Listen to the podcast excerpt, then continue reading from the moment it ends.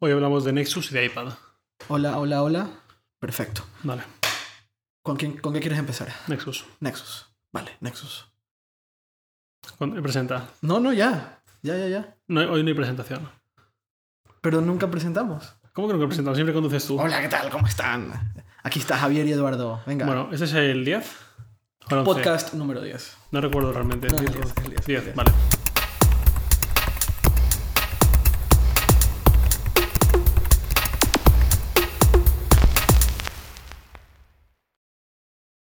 Nexus 6. Nexus 6. Eh, se lanzó el Nexus 6 durante la semana, durante la semana pasada. Eh, al día siguiente o al día anterior de. Anterior, anterior. al día anterior de los iPad. Eh, con la gran sorpresa de que no es, no es barato, no es un dispositivo económico. Exacto. eh, comparado con el Nexus 5, que era un dispositivo de gama alta, supongo yo, eh, podría ubicarse en gama Sí, alta, tenía el último procesador. Sí, con un precio de gama media, que era... 350 3 y sí. 4, 400. Pero, ¿cómo, cómo lo lograban? O sea, ¿Cómo hacían para que el precio sea tan bajo? Era, era casi un tema de... Hay quien habla de subvención por parte de Google. Yo creo que no subvención, sino simplemente renunciar a casi cualquier margen de beneficio. Sacar muy, muy poquito. Porque al fin y al cabo piensa en el LG G2, un terminal casi con las mismas especificaciones que el Nexus 5 del año pasado. ¿Y costaba? Empezó costando creo que 5,99, si no recuerdo mal. Vale, bastante más. Sí, sí, bastante más. 5,99 comparado con los 3,49 básicos del Nexus 5. Ujú. Empezó en ese precio, pero enseguida bajó, bajó y siguió bajando y lo acababas encontrando por 3,30 a lo mejor, más barato que el Nexus. Pasados, después, unos- de, ¿Después de cuánto tiempo? pasados pues a lo mejor 8 o 9 meses, pongamos.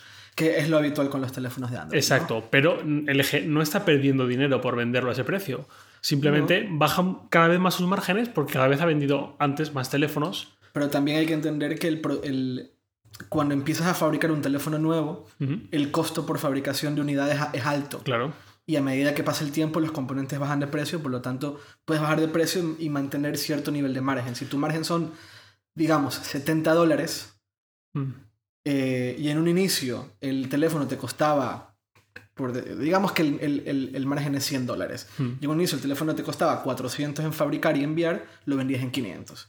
De repente el teléfono te cuesta 400 y no te cuesta 300, entonces lo bajas a 400 y mantienes el margen. Yo, yo en- entiendo que un poco es, ese- es así. Entiendo que cosa. más o menos así, pero tampoco hay tanta diferencia de, de, de costes de fabricación. A medida decir, que pasa el tiempo. Lo que, lo que más baja es el margen del el LG. Nueve meses después de presentar el G2, está dispuesto a tener un, un beneficio por terminal vendido de, pongamos, 70 dólares. Ajá. Qué sé yo, más o menos, no lo sé. Sí. Cuando a lo mejor al principio eran 300 dólares. Ah, ok, entiendo. Y eso tiene que ver también, supongo que con la con disponibilidad. Es decir, fa- fabricaste 10.000 eh, eh, 10.000 unidades, vendiste 3.000, tienes que deshacerte de 7.000. Claro, esa es otra. Piensa y también. empiezas a bajar precio y a tratar de... Ahora que dices el primer terminal que se me viene a la cabeza con lo de fabricas 10.000 y vendes mucho menos, es la Z10 BlackBerry. Gran parte de sus pérdidas durante 2013 fue porque vendieron poquísimas Z10 y fabricaron muchas que se quedaron en stock. Y eso le produjo muchas pérdidas, fabricar tantos terminales que tienen un coste y ponerlos en las tiendas y que nadie los compre. Claro, entiendo. Entonces, Nexus 6 se vende por 599. Más, más, 6, 6,49. 649 es un terminal de 6 pulgadas, ¿verdad? Sí. Solamente Bueno, 6 pulgadas. 5,92. O 5,96, no recuerdo ahora. Y es del. eh, en el aspecto físico es parecido al, al iPhone Es 6 Plus. casi, casi igual, es un poquito más ancho. Un poquito más ancho que el Sí, 6 que eso, que eso es lo que más puede joder de cara a... Claro, a la man- al, al momento Sí. de agarrarlo en la mano. Si al final más largo, pues bueno, el pulgar no te llega, pero si es ancho ya es realmente incómodo. Sí. Y la queja número uno, eh, o la primera sorpresa del, del mundo Fandroid, es que es un terminal caro. Exacto, es un terminal de precio estándar, el que le pondrías tú. Cuando el Nexus 5, si lo viste el año pasado, nadie le pondría el precio que tenía, pero No. este año sí. Claro. ¿Por qué? Google sabrá, pero eh, el- la principal causa que, que estoy viendo que mucha gente piensa es que Google ha tirado de componentes top esta vez. No se ha dejado, por ejemplo, el Nexus 5, la batería estaba algo limitada, la cámara bien, pero tampoco era muy allá, la pantalla, ok, Full HD, pero la calidad tampoco era La la, de los top. Exacto. Entonces, este año lo que dicen es que Google con el Nexus 6 que lo hace Motorola ha querido hacer un terminal top en todo, Ajá. o casi. O sea, muy, muy high-end. Exacto, no, no renunciar a calidad, aunque las especificaciones parezca que sí, no renunciar a calidad. Ajá. Y para eso hace falta un precio top. Claro. Y ese tamaño de pantalla, si quieres una pantalla muy, muy buena, no es nada barata. Y si quieres, ap- quieres una batería decente con ese tamaño de pantalla, es una batería, supongo que más cara. Exacto, y aparte la pantalla es eh, 1440p, ya no es Full HD, ya va un paso más allá. Va más allá. Y eso es caro. Sí, yo sí que tengo muchas ganas de ver esa pantalla, ver qué tal lo ha hecho Motorola con esa Ajá. pantalla, porque el LG G3, que fue el primer fabricante de primera línea, que no era un- una marca limitada china, sacó un, un panel así, la calidad era terrible. De la pantalla. Sí, tú te acordarás de mis quejas y llantos en esa silla diciendo que por qué han hecho una pantalla tan mala. Era raro porque era como que el contraste era demasiado alto, ¿no? Mm, o Esa no- era la no. impresión que me daba a mí. Los ángulos de visión eran malos. ¿Los qué? Los ángulos de visión. Em, los negros eran muy malos. Era un LCD y, y los negros no, no se habían logrado. No sé, es que el, el gamma tampoco era adecuado. Tenía un montón de, de problemas. La visibilidad bajo la luz del sol tampoco era muy buena. Y, y yo lo dije a las dos semanas de tener el LG 3, ya convencido, dije, aquí lo que han hecho ha sido tener una pantalla a 1440p para vender esa, esa resolución, pero la calidad no les ha importado demasiado. Claro, a lo mejor si con esa resolución piden una calidad muy alta, el terminal se va hasta los 700, 750 dólares. Claro. Y LG nunca ha puesto un terminal tan caro. Sus, No. sus high-end siempre son menos de 600. Sí. Cuando Samsung, HTC, Sony, iPhone, etcétera, siempre son más de 600. O más de 700 incluso. Y, eh, ok, y la otra gran novedad del Nexus 6, que lo- ya lo dijiste, es que es el primero fabricado finalmente por Motorola. Mm. Curiosamente, cuando Motorola deja Google. Y ahora Así va es. para Lenovo. que ya ¿no? no, no quedará nada, quedará mes que viene, diciembre como tardísimo. Entiendo que es un tema de. O sea, que ya está aprobado.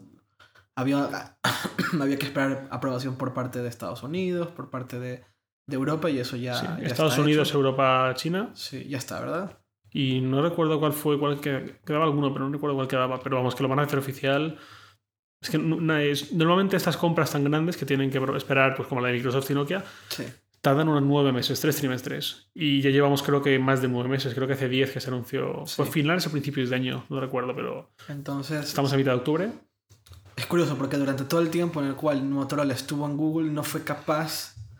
Yo no sé cuáles son los, los motivos por los cuales ocurre esto. Es decir, Google saca su propia marca de, de- de- su propia marca de teléfono móvil, que siempre fue hecho con un tercero, pero que era la marca propia vendida por ellos, una venta directa, teléfono desbloqueado.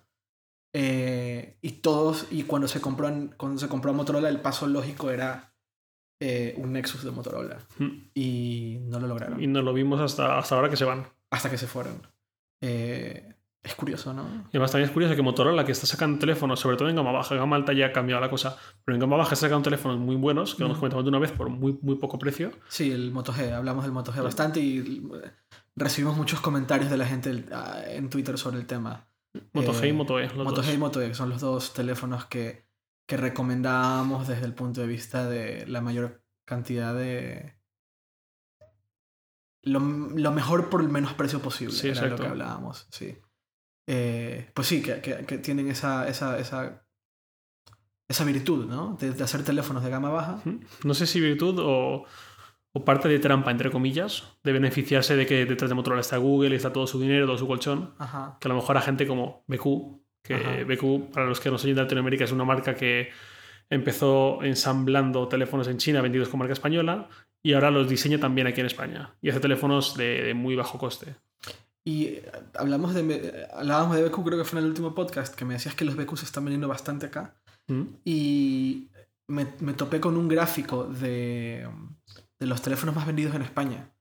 Y efectivamente, BQ creo que estaba cuarto o quinto. Sí, sobre todo en venta libre. Que cuando empiecen con operadoras, que esto hablé con ellos este verano, eh, ellos llevan idea de vender con operadoras. Simplemente choca un poquito con su filosofía, que ha sido casi de siempre, de vender teléfonos con doble ranura SIM. Para que el usuario tenga. Sí, casi todos sus teléfonos tienen doble ranura SIM. Para que el usuario tenga una que le salga muy bien llamar, otra para navegar, o una de llamadas y datos y otra solo datos como extra. No tenía idea que, que, que hacían eso. Sí, casi todos, si no casi si no todos, casi casi todos, yo creo que, y de los actuales, el actual portfolio todos. Pues dice que eso choca un poquito con la mentalidad de vender esto a una operadora, que la operadora dice, yo no quiero vender un terminal a mis clientes con dos ranuras SIM. Entonces, cuando resuelvan un poco más eso, ya tienen algo con, con Simio, me parece, y con alguna otra operadora virtual. O sea, cuando empiecen con operadoras es cuando ya BQ acabará de, de arrasar en España. Porque es un país muy propicio para vender teléfonos como BQ con su particularidad y con sus costos. Sí, hay que entender que, que para los que están en Latinoamérica, España tiene un, una cuota de, de mercado de, de Android bastante alta. ¿no? 90 arriba, abajo, 90. Imagínate, 90% de, las, de los smartphones vendidos en España son, son Android. ¿no? Bueno, volviendo a Nexus 6. Mm. Eh, no sé, a mí me, me causa, me genera, o sea, por un lado me, me- por un lado me alegro, o sea, me alegro en el sentido de, de- de que finalmente eh, un mundo de, de personas que, que estaban muy contentas con algo que era de cierta manera subsidiada, se encuentra con que si quieren algo de mucha calidad, el precio de lo que siempre atacaban, que era de Apple, pues resulta que no era, no era particularmente caro. Mm. O sea, siempre se decía que el iPhone era muy, muy caro. Y normalmente la gente que compra eh, Galaxy S5, S4 que, te- que tienen esos precios, optan por operadora.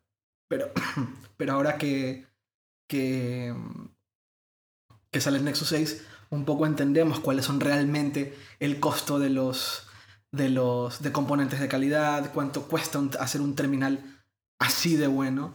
Y es que no es caro, no, no es barato, no es algo barato y, y punto. Y, y, y creo que fue la, la principal y gran, gran, gran queja, al menos de lo que yo estuve leyendo en, pues, en redes sociales, en, en blogs, que había una opinión muy fuerte con relación a cómo es posible que Nexus pierda una de las características más importantes, que era el precio bajo. Mm. Pero luego yo pensaba, yo no creo que Google quiera ser parte de esa estrategia a largo plazo. Lo hemos comentado más de una vez con Apple, que Apple, la conclusión que siempre sacamos, yo muy de acuerdo con ella, es que Apple tiene precios altos, pero no es cara. Al menos en iPhone. Luego ya si quieres discutimos otros productos, pero el iPhone para mí no es caro. Como mucho la queja que puedes tener es que mientras que un Galaxy Note, un HTC One M8, el que quieras, baja su precio de forma gradual a lo largo del año, hasta que sale del mercado, el iPhone lo mantiene hasta que llega al siguiente y o baja o sale del mercado. Exacto. Pero tal vez, o sea, yo no sé si Google quiere, quiere ser identificado como el, Claro, el low cost. el low cost, como, Claro. el, el, el- como el modelo del Nexus, que es como, como el orgullo, entiendo que es como el orgullo de, de Google, es como lo, eh, Nexus se supone que es el dispositivo que marca la pauta de lo que debería ser un dispositivo Nexus, un dispositivo Android. Sí, es la experiencia Android en estado puro, o experiencia Google, Ajá, mejor dicho. Exactamente. Eh, yo entiendo que Google a la larga no quiere ser identificado, que la marca sea identificada con costo bajo o subsidio o te lo voy a, te lo voy a facilitar económicamente. Yo entiendo, yo entiendo. Y, y, de- y- y también creo que el, que el lugar de... e- Ese lugar ya está ocupado por otros. Moto G, Moto E, eh, Samsung y sus low cost y no sé quién más haga. Pero entiendo que tal vez Google viendo que ya hay otros que han ocupado muy bien ese lugar y que tienen muchísima más eh, capacidad de marketing para, para comercializar ese tipo de dispositivos o para eh, tenerlos, eh, tenerlos en tienda o tenerlos en la disponibilidad mundial, optan por hacer que esta marca finalmente luche en el, en el plano premium. Es, es- es la, impresión que me da. No, no, tengo un, no he tenido un Nexus en mi mano como para decir esto es un teléfono premium, pero todo indica que lo es. Además, no sería el primer Nexus a precio no premium. Nexus llevamos seis, Sí, ese es, el, ese es el sexto, pues de los cinco anteriores, tres fueron precio premium, por lo menos un precio, el 1, 2 y 3. sí, eh, más lógicos, el de HTC, el de Samsung y el otro, y, y el Nexus 4 fue el primero en ser low cost, El 4, ¿quién lo hacía? LG, También era el también LG, los sellos del LG. O sea, que era una estrategia de la mano del eje. El lograr un teléfono high-end con un costo. Sí. Y el. Nexus 4, la verdad, nunca me pareció tan high-end como si me pareció el Nexus 5. Sí, no, Siempre me pareció que estaba un, un peldaño por debajo muy claro. Aunque Ya. muchos lo ponían muy alto, yo creo que estaba más Y abajo. tenía un problema el Nexus 4 con la parte de atrás. Este material que se rompía muy rápido, ¿te Sí, acuerdas? era, era como cristal. Eso. Y sí. tenía el efecto además este que para... Va a gustos, pero a mí por lo menos nunca me gustó demasiado, efecto bola de discoteca, Eso sí. esos reflejos. El Nexus 4, eso fue el primero en tener un precio low cost. Y enseguida se dijo que era la estrategia de Google para llevar Android pues, a mercados en los que no era tan fuerte, porque claro, aquí en España estamos en nuestra realidad, en nuestra burbuja, y vemos que Android arrasa. Sí. Y, entre Apple y Mi- Microsoft con Windows Phone se reparten en lo que queda y Mm. muy poquito más. BlackBerry ya, BlackBerry ya no está y muy poco más. y es una realidad muy española esa. Exacto, pero hay, hay mucho más. Estados Unidos tiene otra situación, Francia tiene otra, Alemania tiene otra, UK. pues, Reino Unido tiene otra muy diferente. Sí. Pues fíjate que cuando salió Nexus 4, cualquiera recordará los problemas de stock que tenía en España. Toda la gente que vive en España diciendo, hay stock de Nexus 4 y a los. 5 minutos se acabó. era, la- era como una noticia, ¿no? Sí, exacto. que había Sí, era, era noticia que había stock. Sí. Y en cuanto había stock, a los 5 minutos se iba. Un mes y medio después, dos meses después, sin stock esos dos meses, volvió a haber stock, duró otra vez 10 minutos. Y así estuvimos desde octubre que salió finales hasta marzo, no sé, abril o algo así. Sí, lo recuerdo. Pero fíjate que no solo el Nexus 4, o sea, no, no solo en España, el Nexus, mejor dicho, estoy liando. El problema de stock no era a nivel global, era solo en España. Tú veías que en Alemania, Reino Unido, Francia, Estados Unidos sí que había stock, pero en España no, Lo curioso es que no hayan derivado. como derivado. Claro, si no tienes problema de stock en España, en Alemania y acá sí. No, pero no es curioso, es normal. Piénsalo, piénsalo, el, si la estrategia de Google con el Nexus 4 y su primer Nexus de bajo coste era llevar Android y hacer un producto muy atractivo a un precio muy bajo para que cualquiera pueda acceder a él, para hacer crecer Android, ¿qué sentido tiene ofrecerle eso a España que ella tenía una cuota del 90% de Android? Tienes toda la razón. Cuando en Reino Unido era de menos de la mitad, en Estados Unidos era menos de la mitad, en Francia, en Alemania, pues bastante menos también. Ya, entiendo, entiendo, tienes Entonces, toda la razón. ¿Para qué va a derivar Google esto cuando ya lo tiene todo en España? Claro, claro, claro, claro, tienes toda la razón. Bueno, ¿y Nexus 9? Yo ahí, ahí- ahí sí que no he leído nada, no sé nada de Nexus 9. A mí las tablets de Android me parecen un horror. La verdad. A mí. mm, Lo único yo- bueno, perdón, lo único bueno que leí, no, no sé a quién se lo leí, que celebraba que finalmente ya no eran 16.9. Me Claro, no, se lo a todo el mundo se lo leerías a- y, y en hipertextual a todo el mundo también. Yo el primero que, por fin, porque casi todas las tablets Android desde hace años tienen ese pro- problema entre comillas. No es un problema, pero, Pero es. pero para mí sí lo es porque en una tablet tiene mucho más sentido el 4.3 que el Claro. 16 novenos. Sí. Sí. 16 novenos al final te sirve para ver películas y series y ya, ya. está. Para una sola utilidad No muy, sé. muy clave. Y a lo mejor para leer hay quien le ve. Pero yo, yo no, yo solo películas y series, vídeos al fin. Vale. Cuatro tercios es mucho más apropiado para ver páginas web, para ver aplicaciones, para ver Claro. contenidos en general. Así es. Eh, También fabricado por Motorola. HTC. Ah, mira. HTC ha vuelto. HTC ha vuelto, que te acuerdas de las primeras tablets que hizo. No. Fueron horribles. Y de hecho hicieron tablets de los primeros Android en hacer tablets. No, no- no tardaron mucho cuando la gente de Android, con Android empezó a hacer tablets tras ver el iPad. Y acabó rapidísimo, porque y, y no volvieron. Y además fueron los años en los que estaba en esa transición de pasar de cuando HTC era el pionero con Android, el primer Android era HTC, tenía los Android más vendidos, eh, la Wildfire, la Desire, a empezar ir para abajo. Claro. A perder la guerra, la guerra contra Samsung. Mm. Em, Volviendo a Nexus 9, ¿Cuánto cuesta? No recuerdo el precio, no recuerdo el precio, pero 399 creo que era algo así, no sé, no recuerdo. A lo mejor estoy diciendo una cagada y, Sí, y bueno. encima esto no es en directo, sino que se guarda, o sea que es peor. Pero el- lo que veo es que lo, lo mejor que tiene es el hardware al final, lo único que se duda un poco es el procesador. Pero al fin y al cabo es lo que decimos siempre. No mires tanto las especificaciones. Yo soy, Claro. yo soy el primero que luego dice que no Qualcomm, no Party, pero Sí. tengo muy ganas de probarla. Sobre todo porque mi tablet favorita Android de este año es la Galaxy Tab S de 8,4. Ajá.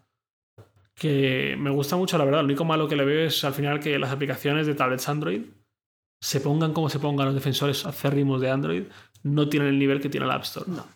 No, tiene el nivel que ofrece el iPad. Que el iPad le puedo sacar otras pegas. Empezando porque con la Tab se tenía lo que siempre defiendo, la multiventana. Y con el iPad, cero. Sí. Pero la profundidad que tiene la, la App Store no la tiene nadie ahora. No. No, y la, la... He estado pensando mucho en el tema de aplicaciones y de sistema operativo con las tablets. Por, por la salida del- de los nuevos iPads. Ya vamos a hablar del tema. Eh, pero todas las veces que yo me he sentado a trabajar o a o intentar usar una tablet de Android, me encuentro con una experiencia bastante deficiente.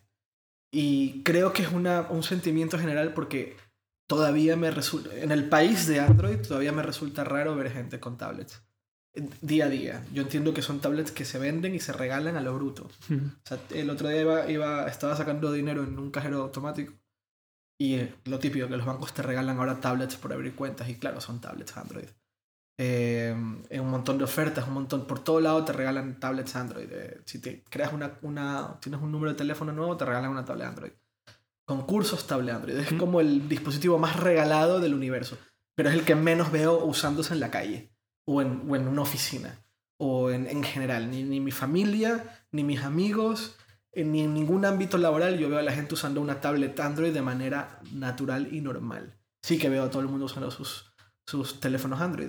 Pero son... Es esto que alguien dijo alguna vez, que, que las tablets Android son el, el, el más popular actual. Eh, porque todo el mundo las usa, todo el mundo las compra, todo el mundo las regala porque son baratas, pero no se usan, no se terminan de usar.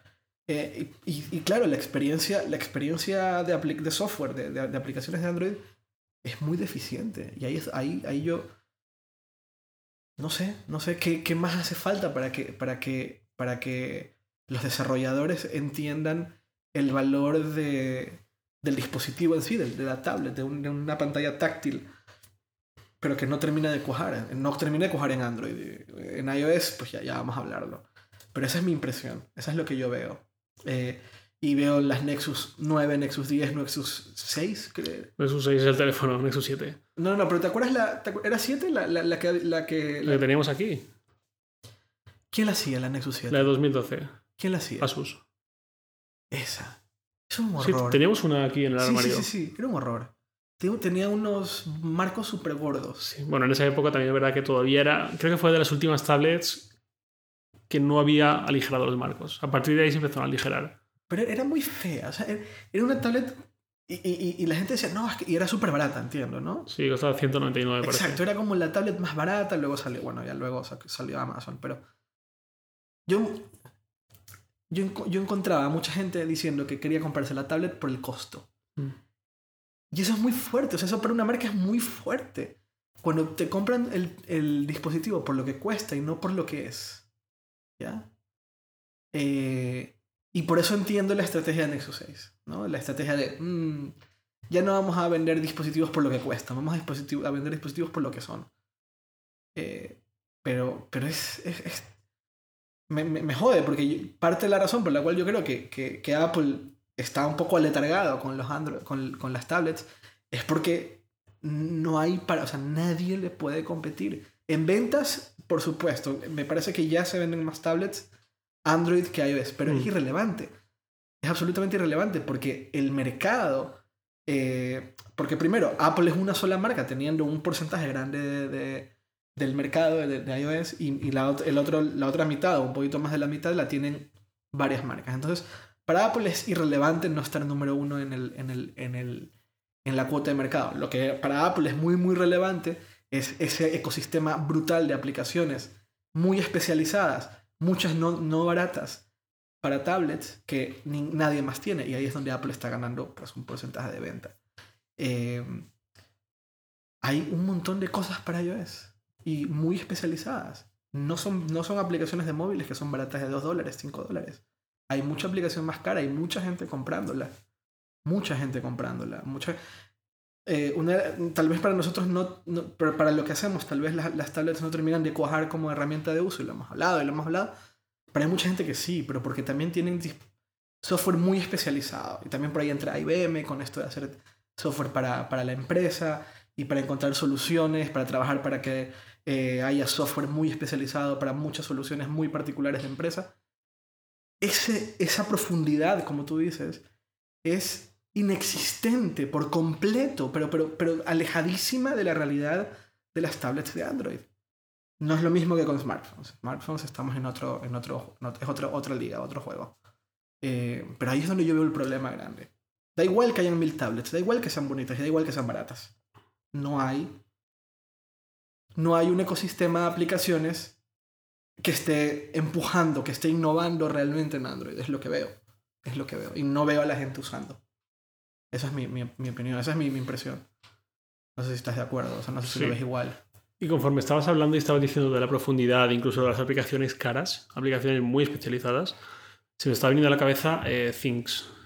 Things, Things, claro, que que, es caro. salió la aplicación el jueves pasado. Sí, fue la noche de los iPad, jueves o Sí, viernes. que le metieron jueves. el handoff, ¿no? Y todo eso. Exacto, jueves actualizaron la aplicación para Yosemite. Sí, Es una aplicación que cuesta para iPhone creo que 8 euros, 8 dólares aprox. 10 creo que cuesta.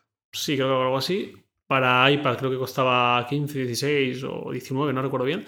Y para Mac cuesta 45. Exacto. O sea, O sea- si, ay, si quieres tener el paquete completo, Es mucho dinero. Es Son más de casi- 60 euros. exacto, son unos set- set- 70, 75 dólares. O sea, y es tú- una aplicación de productividad. Exacto. Pon tú esa aplicación en Play Store a ver cuántas se venden a esos precios. Cero, estoy haciendo un cero. Estoy haciendo un cero. Yo creo, no cero, pero yo creo que va sería insignificante el- la, ven- la venta de un lado y del otro. Y es donde yo creo que hay, hay Sí. parte de... Y Things lleva con esos precios ese modelo años ya. Claro, claro, Things, eh, Lleva años así. ThinkCell es, siempre ha sido identificada como una de las apps más caras de iOS. Eh, la gente que usa Things y que, y que le ha sacado provecho a Things eh, es, es obsesionada con, con la, con la aplicación. O sea, parece que yo no la he usado. Pero aparentemente Things, a la hora, una, vez que, una vez que le encuentras el, el punto Mm. eh, es una o sea, es, es increíble. Yo todavía no la. No la. Yo sigo usando Trello. Para mí Trello sigue siendo la herramienta. Son, son complementarias, creo. Sí. Creo que Trello es mm, lo- como lo usamos aquí para organización de equipos, organización de proyectos con muchas personas y todo esto. Y Things, yo la, la estoy usando ahora, estoy intentando encontrar ese punto que dices tú. Lo intenté hace año y medio más o menos y fui incapaz. Y ahora estoy volviendo a intentarlo. Para puramente personal, para tú, para tus proyectos, lo que no compartes con nadie, lo que es tu organización personal. Ya. Personal, laboral, pero me refiero solo para ti, sin compartir como Trello Ya. que Trello es otro punto que le veo, que para organizar equipos, trabajo en equipo, es para mí insuperable, pero no, no he logrado usarla para mí solo. Para, no tienes Trellos personales. O sea, los he tenido, pero nunca he llegado a usarlos demasiado porque no, no me hago a ese punto que dices tú. Mm, Ya, entiendo. Yo, yo de cierta manera, sí, no. Pero bueno. Em, una vez tocado el tema de, del Nexus 9 y, y dejándonos. O no sé si quieres decir algo más del Nexus 6. Aprovechando para Mm, cerrar ese tema. No, que tengo muchas ganas de probarlo y lo que tú dices, ver si en la mano realmente se siente premium. Se siente premium. Sí, esa es una de mis principales curiosidades. Eh, también creo que le hace mucha falta a Android un dispositivo premium, no Samsung. Con, con a ese nivel de precio. No sé si hay otro dispositivo que cueste 700 euros. Sí, sí, son- de la parte de Samsung está HTC, está... Pero HTC. eh, Ya, digo las metas que tiene, es una pena. sí. Sony estaba también a 669 o Además, 699. a- además mi, mi- yo veo que hay un problema serio con, con dispositivos HTC y es que 6-7 meses más tarde terminan cayéndose en pedazos. Y es, bueno, ha sido mi experiencia personal y no sé si es la tuya. No sé, HTC yo he usado bastantes. Siempre han sido mi, de mis Android favoritos. Y yo recuerdo que el último que, que compré antes de tener los que aquí podemos probar fue el One X. El One X de 2012. Mm. Yo No- llegué a usar un One X también. Eh, y me pasó que no, que se empezó a dañar. Pero bueno, eh, ojalá nos llegue pronto una unidad de, de, de- de- de reseña para, para contarles nuestras impresiones del Nexus 6. Un solo tamaño, ¿verdad? un solo tamaño. Y diferentes memorias, Sí. o sea, diferentes gamas de precio y así. Bueno. Y el otro gran evento durante la semana es eh, el esperado, no esperado. No había... Es, un sentimiento raro el, evento de Apple. Porque después del iWatch, el Apple Watch y del, del iPhone 6, viene este otro evento que es como Light, ¿no? no, el- lo que faltaba, ¿no? Ah, sí, sí, esa sensación que da, quieras que no. Eh, lo que no pudimos anunciar, de cierta forma, lo que no pudimos anunciar antes, ahora lo anunciamos. Eh, no había expectativas, pero una vez terminado el evento me di cuenta que había mucha expectativa. Mucha opinión y mucho comentario. Y no se lanzaron nada de las cosas que pensábamos que se iban a lanzar, salvo las, las obvias. No hubo nada inesperado. No hubo el iPad Pro del que, la- del que, del que hablábamos. No hubo... No hubo multi-window, que se hablaba de eso. No, hubo re- re- no se renovó el Apple TV. No, se, no salieron las MacBook Air de 12 pulgadas de colores. Ni MacBook Air Retina tampoco. No van a salir. MacBook Retina no va a salir. Bueno, a algún momento, en algún día llegarán. No digo que este año y siguiente, pero en algún momento todas las pantallas en retina. Ya, en, en algún punto de la historia van a llegar, pero no puedes mantener esa delgadez y esa vida de batería con una pantalla de retina. Eso me está recordando al salto de. Al salto, el primer iPad Retina. Que en efecto era el mismo diseño, pero un pelín más grueso. Solo un pelín, no mucho, pero Sí. un poquito más grueso. Y lo de la batería sí que era para llorar. Me acuerdo una imagen que era tener el iPad cargándose, usándolo, y la, y la batería bajando. Sí, exacto.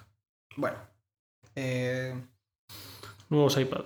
nuevos iPads. Es, a mí me genera una sensación eh, muy extraña. eh, porque por un lado los nuevos iPads son lindísimos, súper delgados, súper livianos, los colores nuevos están muy bonitos. O sea, desde el punto de vista de hardware, el, el iPad nuevo es, es maravilloso.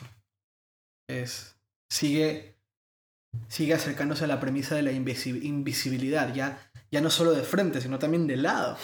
Eh, yo, yo creo que, yo creo que ah, vale, eh, esto viene de una discusión que yo tuve, no una discusión, pero una mini conversación que tuve yo con un chico que decía, ¿para qué queremos que siga siendo más delgado?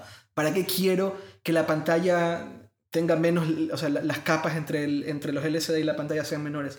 ¿Para qué quiero más memoria? ¿Para qué quiero más procesador?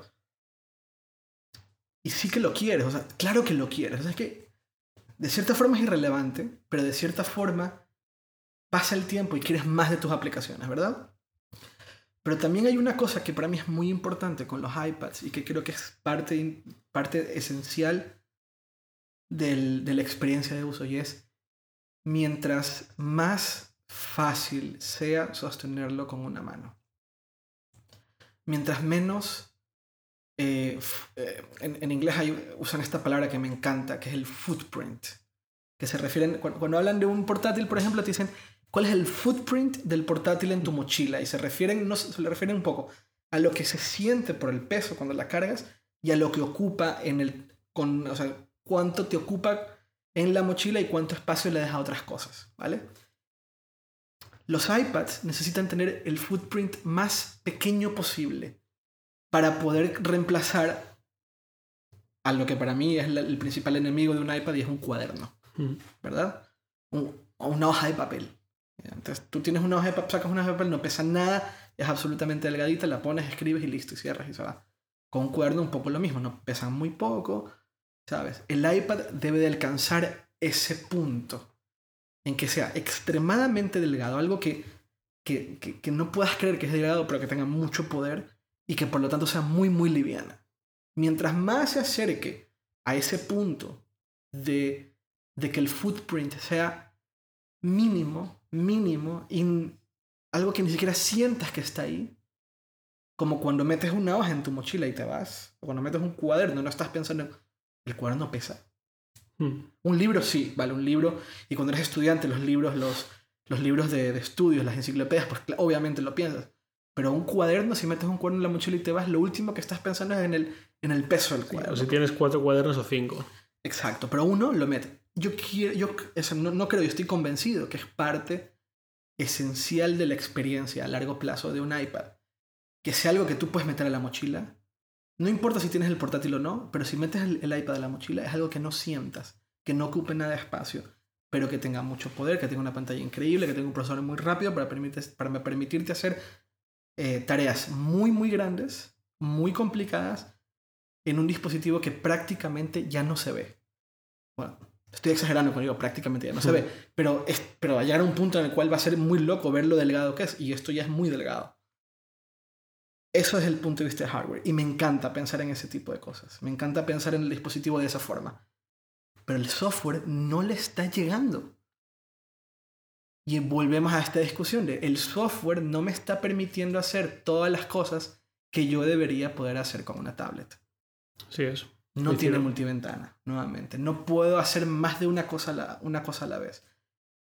Cambiar de una aplicación a otra sigue siendo complicado o Sí. sigue siendo más difícil que hacer Alt Tab, ¿no? O, o manzanita Bueno, tienes arrastrar cuatro los dedos. cuatro, pero por ejemplo ahora con iOS 8 lo de los cuatro dedos en Safari Mm. no funciona bien porque Safari tiene esto de no sé si has visto, creo que lo- con tu iPhone 5, 6 Plus lo puedes hacer. Si tú estás viendo una, viendo una página web Hmm. y usas lo, haces como para pinch para hacia, Sí. hacia afuera, haces un mount, en un momento Te muestra todas las te muestra pestañas. todas las pestañas, Sí. ¿vale? Eso conflictúa con el gesto de cambiar de aplicación. Pero sigue siendo sigue siendo un gesto, un gesto Mm. largo además. Y que tienes que usar toda la mano. Tienes que usar toda la mano, exactamente. Parecemos un poco pijos hablando así, pero al final es que la experiencia, lo que tú dices, sea lo más invisible posible, lo más exacto. simple. Ahí es cuando todo el mundo hablaba de que, de que el futuro era, era Minority Report, Sí, Google Glass. eh, pues ahí te das cuenta que es que no. Si ya es complicado hacer un gesto con cuatro dedos de un lado de la pantalla al otro en un iPad de, 8 pul- de, de 10 pulgadas, pues hacer todo lo que quieres hacer con... que decían que las interfaces donde movías todos los brazos y todo el cuerpo para abrir archivos, pues es ridículo. Em, sigue, difícil, sigue siendo difícil transportar datos de una aplicación a otra. No, no es todo Incluso con iOS 8. aún con iOS 8 sigue siendo complicado. Eh, y también, eh, o sea, no solo está del lado de Apple, del lado de los desarrolladores no terminan de, de entender el formato. O sea, la, aplicación de, la aplicación de Twitter para iPad es la aplicación de iPhone para iPad, pero grande. Tweetbot es Tweetbot. Tweetbot, grande. Eh, Mail es Mail grande. O sea, son pocas las aplicaciones que realmente aprovechan el espacio, el formato y entienden el contexto en el cual la gente está trabajando. Eh, y ahí tengo yo el problema. Siento que el hardware cada vez está más arriba, Mm. pero el software no termina de llegar hacia ese punto que debería de llegar para hacer que ese dispositivo realmente sea productivo. Real, realmente sea productivo. Y para mí eso es un conflicto muy grande. Y la impresión que a mí me dio cuando terminó la, la, la, la, la presentación es que estaban sacándose todo esto de encima Mm. porque había que sacárselo de encima.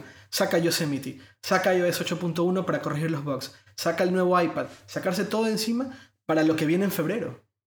¿Sabes? Como vamos a enfocar nuestros recursos en esta cosa que se llama Apple Watch, que va a ser una locura, que va a ser nuestra nueva gama de producto, y ya saquémonos encima todo esto. El iPhone cada vez se comoditiza más, el iPad no termina de convencer, las ventas están un poco ahí medio Hmm. lagueadas.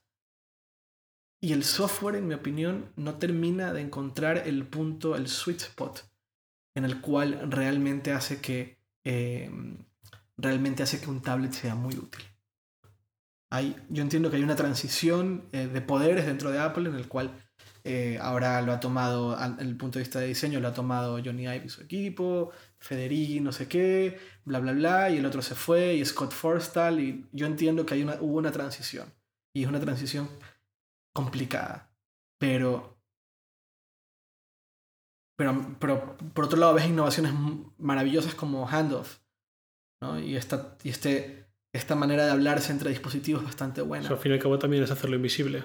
es parte del proceso de hacerlo invisible. Pero claro, pero yo lo que quiero es poder trabajar en un dispositivo portátil, muy, muy Mm. portátil, como un, como un iPad. Y ahora, a ver, el iPad tiene un- una 8X que, que está muy cabrón. Eh, no sé si tiene 2 GB de RAM, pero aparentemente los tiene. Eh, y es muy, muy, muy delgada y muy liviana. Es 400 gramos.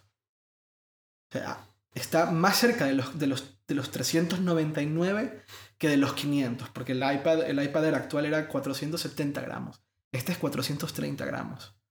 Y son números, pero a la hora, a la hora de, de, de- de- de tenerlo en la mano es cuando te das cuenta de, de lo importante que son esos, Esos esos, pasos. esos sí. pequeños pasos que después son grandes en- en- a la hora de, de cogerlo. De cogerlo.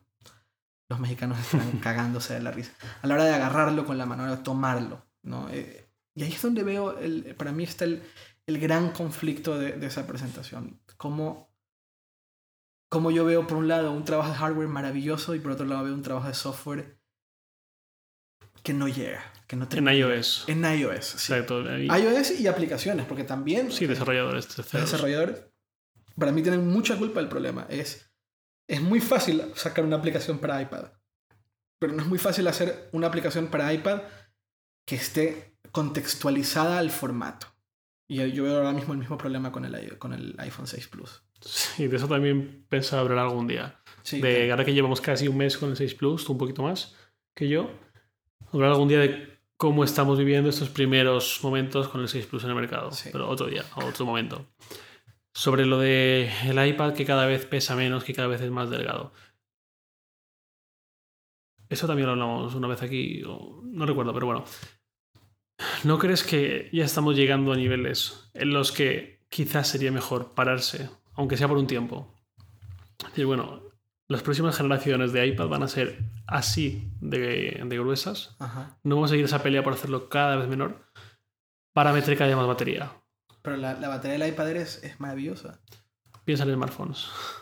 No, en, en smartphones le entiendo perfectamente. El smartphone definitivamente tiene un problema de batería. El, la- el iPad Air no lo tiene. La, la batería del iPad Air dura, dura demasiado. O sea, yo he estado con una, yo, yo la última vez que cargué mi iPad Air creo que fue hace una semana.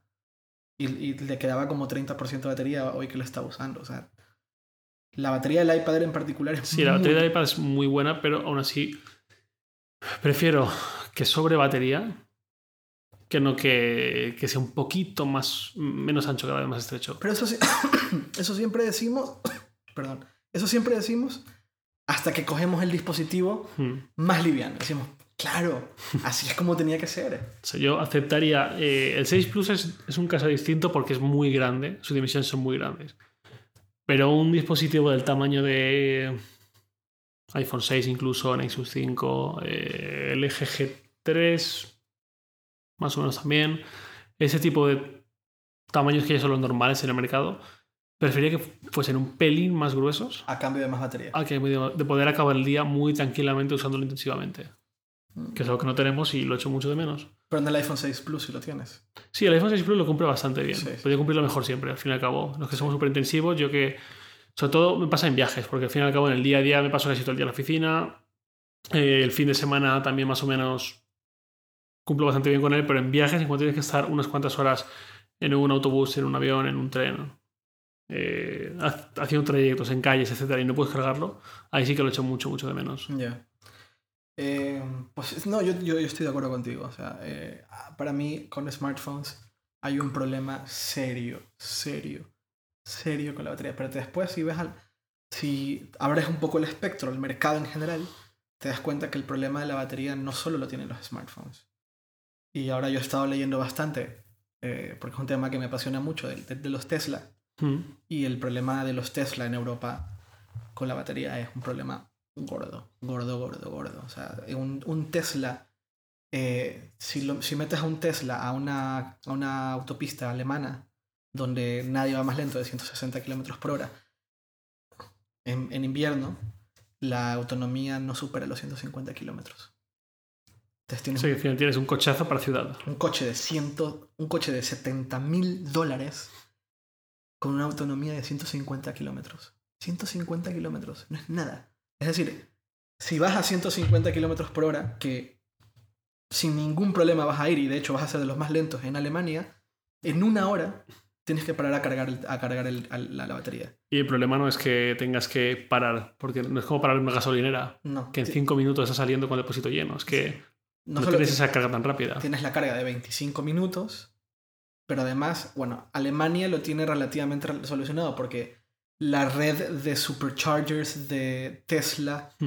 en ahí. Francia y Alemania es grande, es amplia, pero no es como una gasolinera. Claro. Piensa que la red de superchargers de Tesla es solo de Tesla. Es gratuita, pero es solo de Tesla. Es como que si es como que si te compras un Audi y solo puedes ponerle gasolina en las gasolineras de Audi Tienes un problema serio. y tienes que depender de la marca de que te ponga gasolineras en las, en las carreteras y que te dé. Y te obliga a planificar de una forma súper exhaustiva antes de salir. Correcto. Ahí hay un problema serio con las, la- con las baterías. Entonces eh, te das cuenta que el problema de la batería es un problema generalizado. Mm. Eh, en mi opinión, si tú te compras un dispositivo como el que estamos usando para grabar esto, que es una MacBook Pro Retina, que cuesta 2.000 euros, es un, es, un, es una- es un aparato muy caro. Y la batería, a ver, ya no son las baterías de 3 horas que teníamos antes, pero 6 horas es, o sea, lo- lo- wow, ¿sabes? O sea, Mm. como que llegaste a las 6 horas. No te esperas que una batería en un dispositivo premium te dure tan poco. Pero por otro lado, técnicamente entiendes el problema. Hay un problema con las baterías en general. Y mientras más pequeño es el dispositivo, más problemas genera eh, encontrar la solución. No es lo mismo generar una crear una batería que dure mucho tiempo para un iPad Air que dura mucho tiempo que para un iPod, un, un iPhone 6. Y mucha gente cree que, que, que, es al revés. Que mientras más pequeño el dispositivo debería ser más barato. Cuanto más espacio tenga, más, más libertad tiene, más pues no, no, no, al contrario.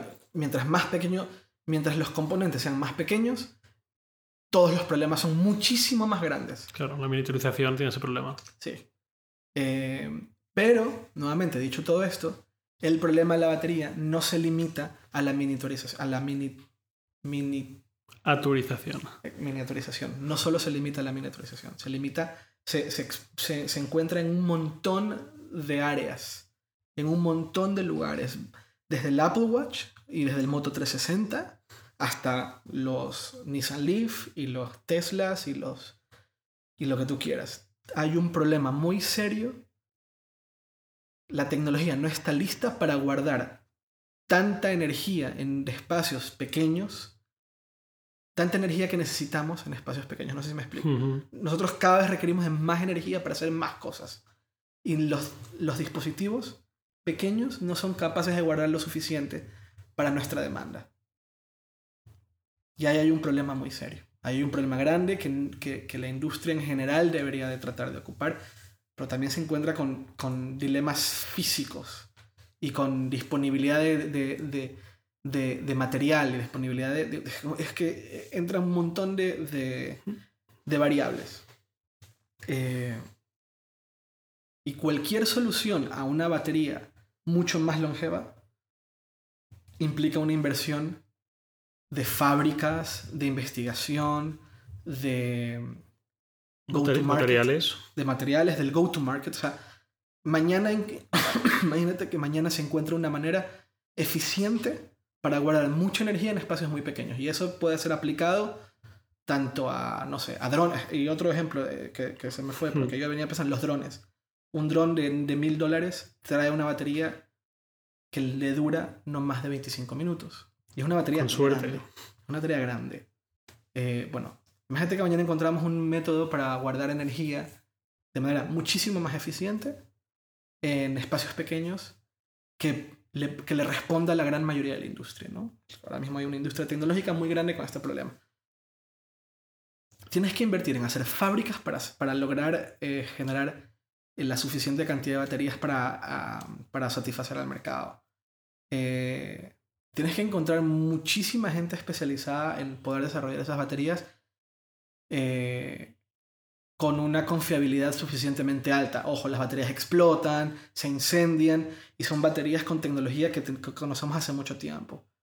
Nuevas tecnologías requieren nuevos retos y nuevas personas que entiendan cómo funciona y que cuando ocurra uno de estos problemas haya alguien que pueda encontrar o pueda dar una solución. Es decir, esto pasó por esto y no por esto.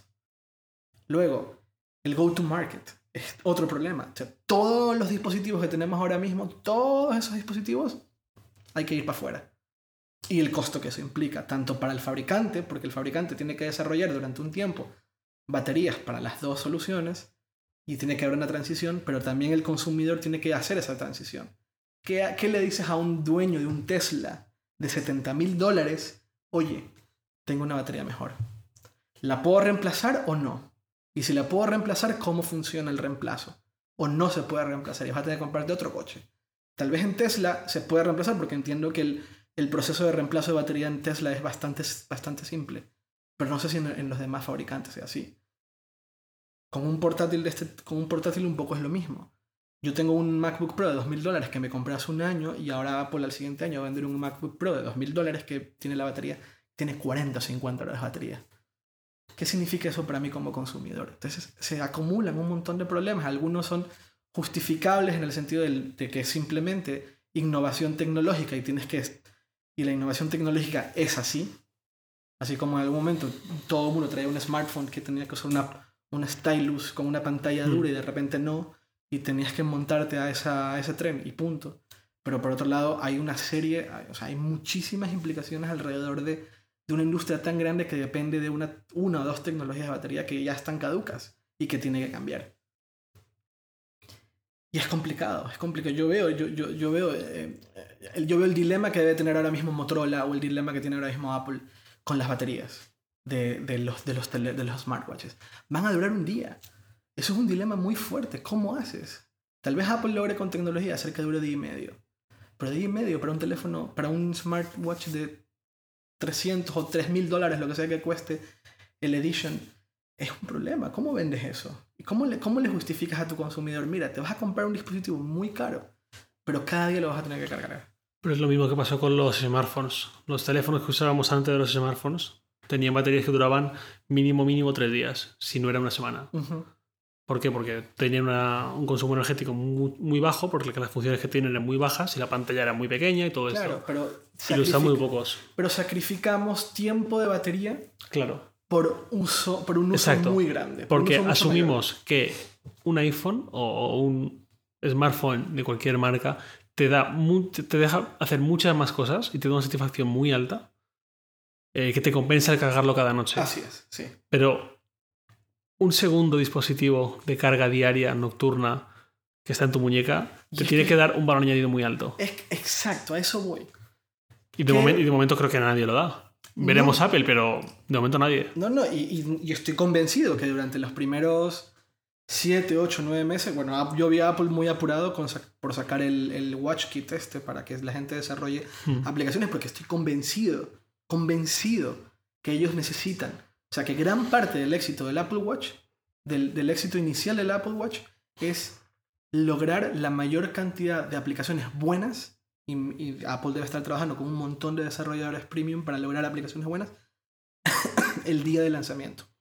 Claro. Porque si no, inmediatamente vamos a partir con el, hmm, ¿esto de qué me sirve? Claro.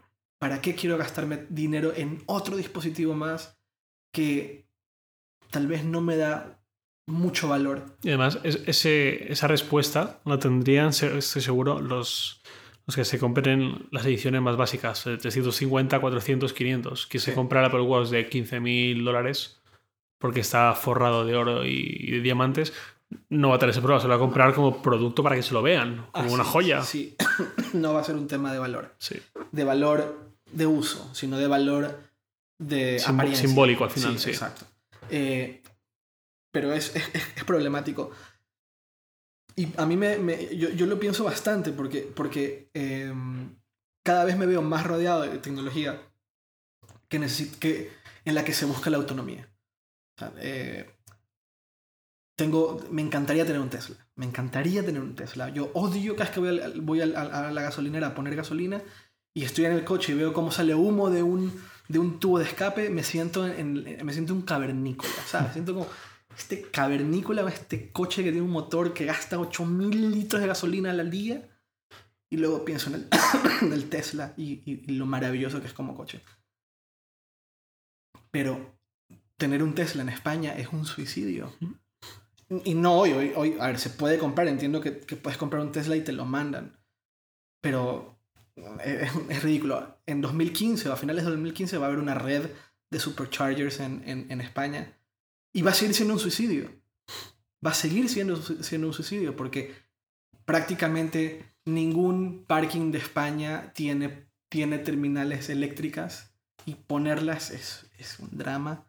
Eh, todas las terminales eléctricas públicas que habían en España las han quitado, las han desconectado. Y entiendo que el primer supercharger lo van a poner en, el, en la carretera Madrid-Barcelona.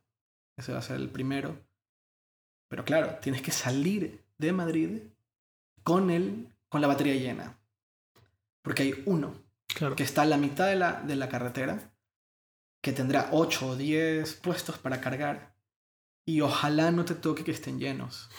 Dudo que No, no estarán llenos al principio seguro.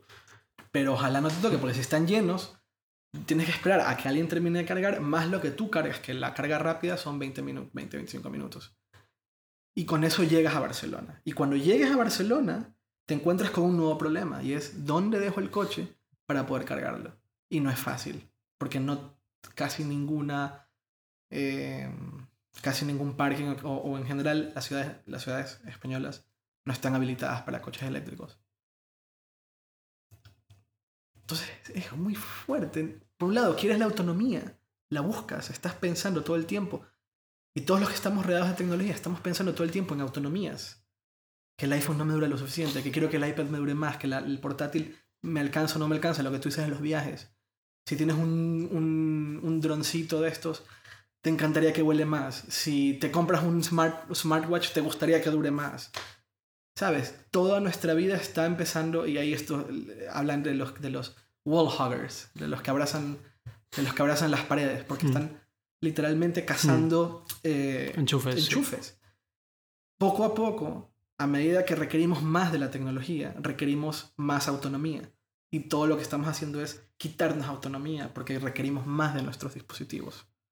Y es muy loco, porque no hay una solución todavía. Realmente no hay una solución. Todas las soluciones están basadas en optimizar lo que existe para que consuma menos. Hmm. Chips más pequeños, memoria que use menos, menos energía, pantallas que sean más eficientes a la hora de requerir energía para mostrar cosas en, para mostrarnos cosas. Batería, pero, pero baterías, pero la, la, innovación no está en baterías más pequeñas con más poder, porque no se puede. No hay cómo. Entonces, ¿cómo lograron que el iPhone 6 Plus tenga tanta batería? Simplemente porque el teléfono es más grande. Hmm. Punto. Es que no hay más. Es porque el teléfono es más grande, entonces la batería es un poquito más grande y da un poquito más de, de, energía. Pero eh, entiendo que hace dos años Apple compró una, una, startup dedicada específicamente a mejorar la eficiencia de pantallas, eh, de pantallas multitáctiles, eficiencia energética. Que no sé si en el, en el, en el iPhone 6 viene esa tecnología ya aplicada o no. O no sé si vendrá en el smartwatch. Pero por ahí está la, la, la búsqueda de la eficiencia. Y cuando, y cuando mm, te lees cómo hicieron los de Phantom, los de, los de DJI para que el Phantom dure 25 minutos, fue empezar a aplicar las mismas eficiencias de las, de las portátiles en el dron. No era hacer la batería más grande, no era hacer una mejor batería, es una batería que, usa, que tiene la misma tecnología que, que una, que un portátil. Fue la única manera en que lograron hacer que el dron vuele 10 minutos más. 10 minutos más. Tuvieron que sacar un nuevo dron con una batería distinta, con un sistema completamente distinto para que ya no dure 15 sino 25 minutos. Es muy fuerte, es muy muy fuerte. Y no veo, no veo la salida, no veo una salida pronta al, al, al problema, no lo veo. No, y además las innovaciones que estamos viendo, innovaciones, por decir algo, Casi todas son en cuanto a software, en hacer que el teléfono gaste menos. En el modo estamina de Sony, en el modo ahorro de energía de Samsung, en el modo ultra ahorro de energía de Samsung. Eh, es hacer que el teléfono pues eh, ya no muestre colores, solo muestre blanco y negro, porque las AMOLED no consumen nada en negro. Capar el teléfono. Exacto, capar. Es, es, decir, bueno, ¿a qué está dispuesto a renunciar? Exacto. No quiero sincronización en tiempo real, venga. Exacto. Pues te lo, te lo ponemos con el nombre modo estamina y eso te ahorra batería. ¿No te molesta no tener GPS. Exacto, fuera. ¿No te molesta tener pantalla en blanco y negro? Blanco y negro, gastará menos. Claro, es, quitarte, pero no es darte lo mismo ampliando cada vez más este problema. Ahí es donde yo veo un problema grande. Y yo veo un problema grande a toda la industria. Toda la industria, toda la industria.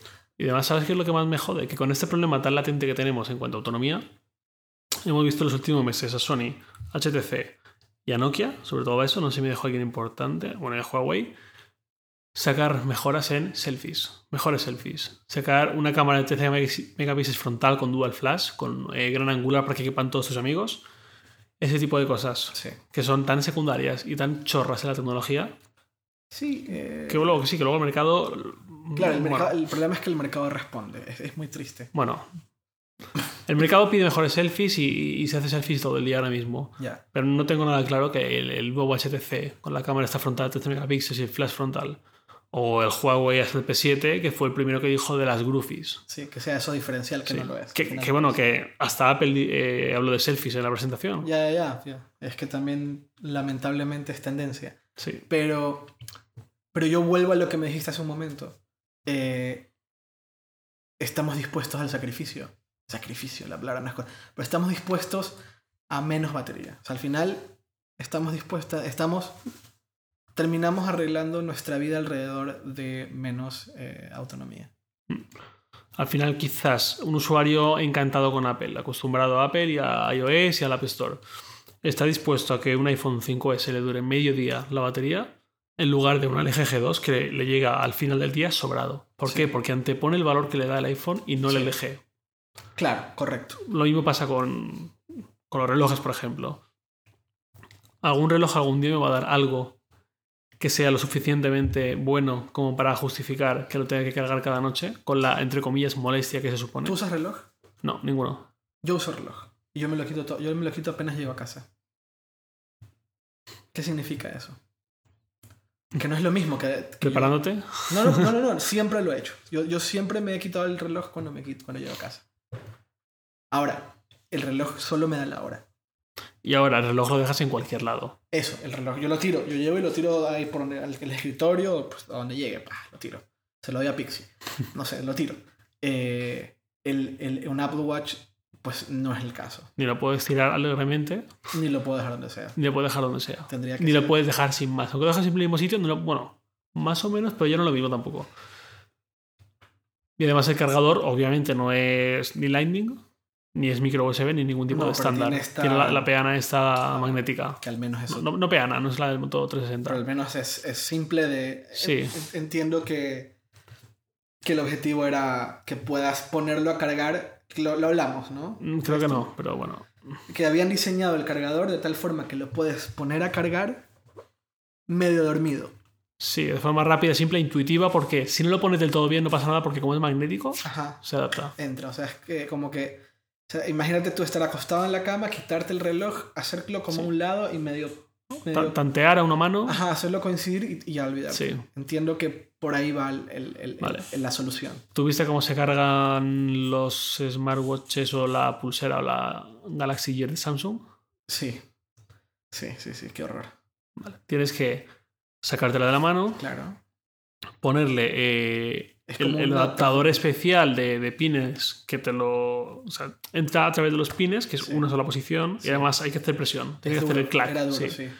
Y luego le metes el micro USB, El USB. que además no es Lightning. Tiene No. una sola dirección buena. Sí. No, no- no puedes hacerlo de noche intuitivamente porque solo tiene una dirección buena. No, no, no, no. Pero eso es tecnología.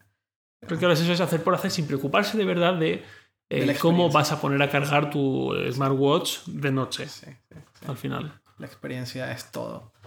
Eh, ah, deberíamos hacer un. Bueno, lo hemos hablado, deberíamos hacer un podcast. Eh, la gente nos lo pidió, lo, Sí, pregun- sí, lo sí, preguntamos y mucha gente dijo que sí. Que sí, deberíamos Nadie dijo que no, de hecho creo. No, no, no, no. De hecho, nadie nos preguntó si Apple nos paga. Lo dudo en esas alturas. Eh, pues es, es complicado. Yo, yo tenía esperanzas con. Y para volver al tema y acabar. Para, yo tenía esperanzas. Verdaderas esperanzas con que ah, el iOS 8.1 tuviera innovación. eh, no sé si la palabra sea innovación. Novedades específicas para el iPad. Tenía mucha esperanza. Ya deja tú el, el- la pantalla, el multipantalla, que ya me gustaría, pero algo más que me permita, o una presentación muy enfocada en la productividad Exacto. del dispositivo. Eso me creo- encantaría. Y como vi que no llegaba nunca, vendí, lo, vendí primero el iPad 2 y luego el iPad mini que tuve. Bueno, el miércoles, Porque nunca llega. el miércoles tenemos iPads nuevos y ya podremos, podremos, podremos. Ah, de esto no hemos hablado. iPad mini 3. Importante, ¿qué opinas? iPad de mini eso? 3 creo que es una gran, gran cagada por parte de Apple. ¿Sí? ¿Te parece? ¿Te parece que 100 dólares no justifican el, el Touch ID? No, ¿Por qué? no. Hoy un chico me lo preguntó en Twitter. Me dijo, ¿con qué te quedarías? Intuyo que, que porque quiere comprarlo él. iPad mini 2. Ujú. o sea, iPad mini retina. Sí. 32 gigas.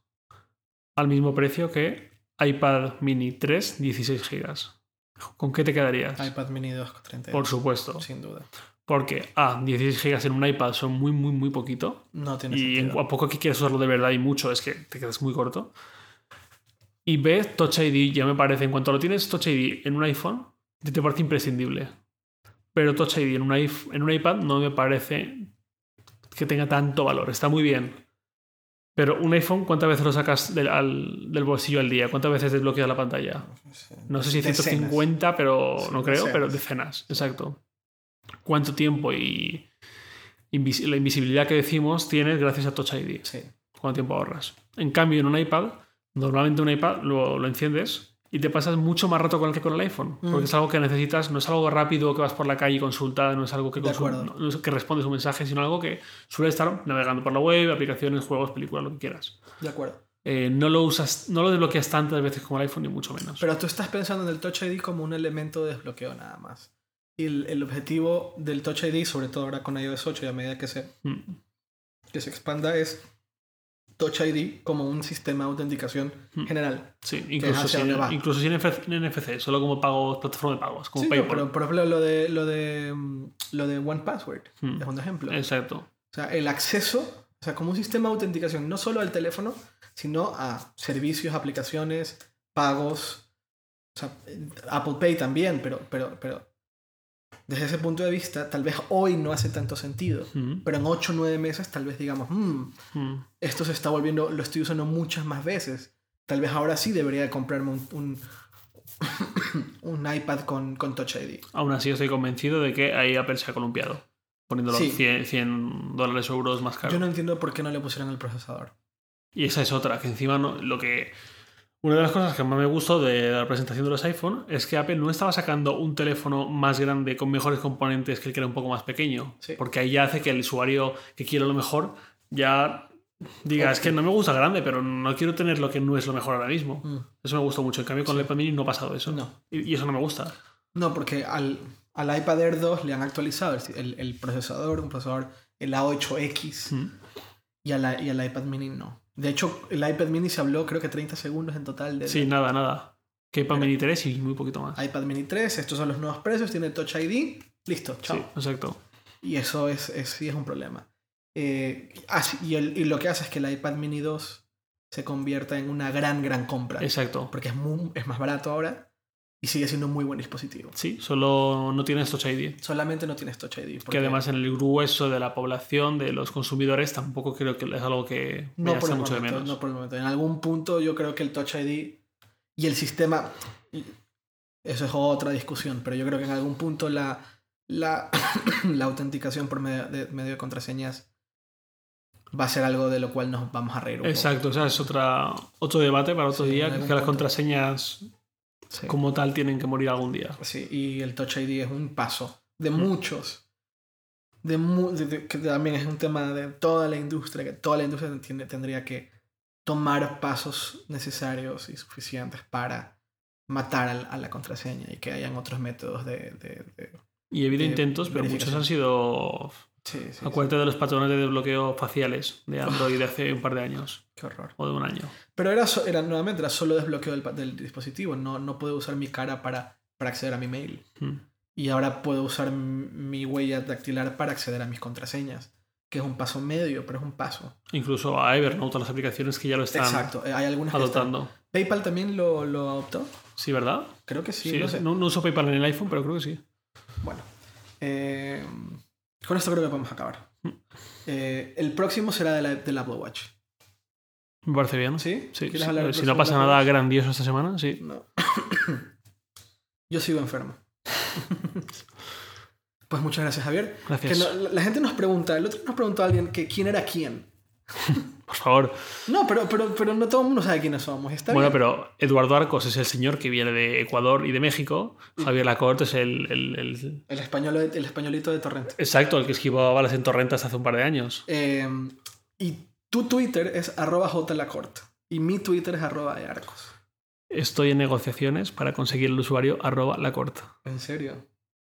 No lo deberías decir, porque luego alguien va a tratar de robártelo. No, nadie va a conseguir acceder a la persona que es dueña de, ¿Y tú sí? de eso. Sí, Pues tal vez en próximas semanas la corte. ojalá, ojalá. Me va a costar dinero y todo al final, pero ojalá. Dinero.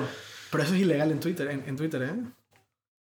Ya ves qué pena. No, no, no lo sé. No, no lo sé. Estoy No, digo por el chico, por la persona que te lo quiere vender. No te lo puede vender, es ilegal. No, es- voy a ser yo que le ofrezca dinero porque hasta ahora no ha podido. O sea, no, es una chica que no está muy enterada. De hecho, tiene un solo tweet. Ah, mira. Hace cinco años y me jodió el usuario.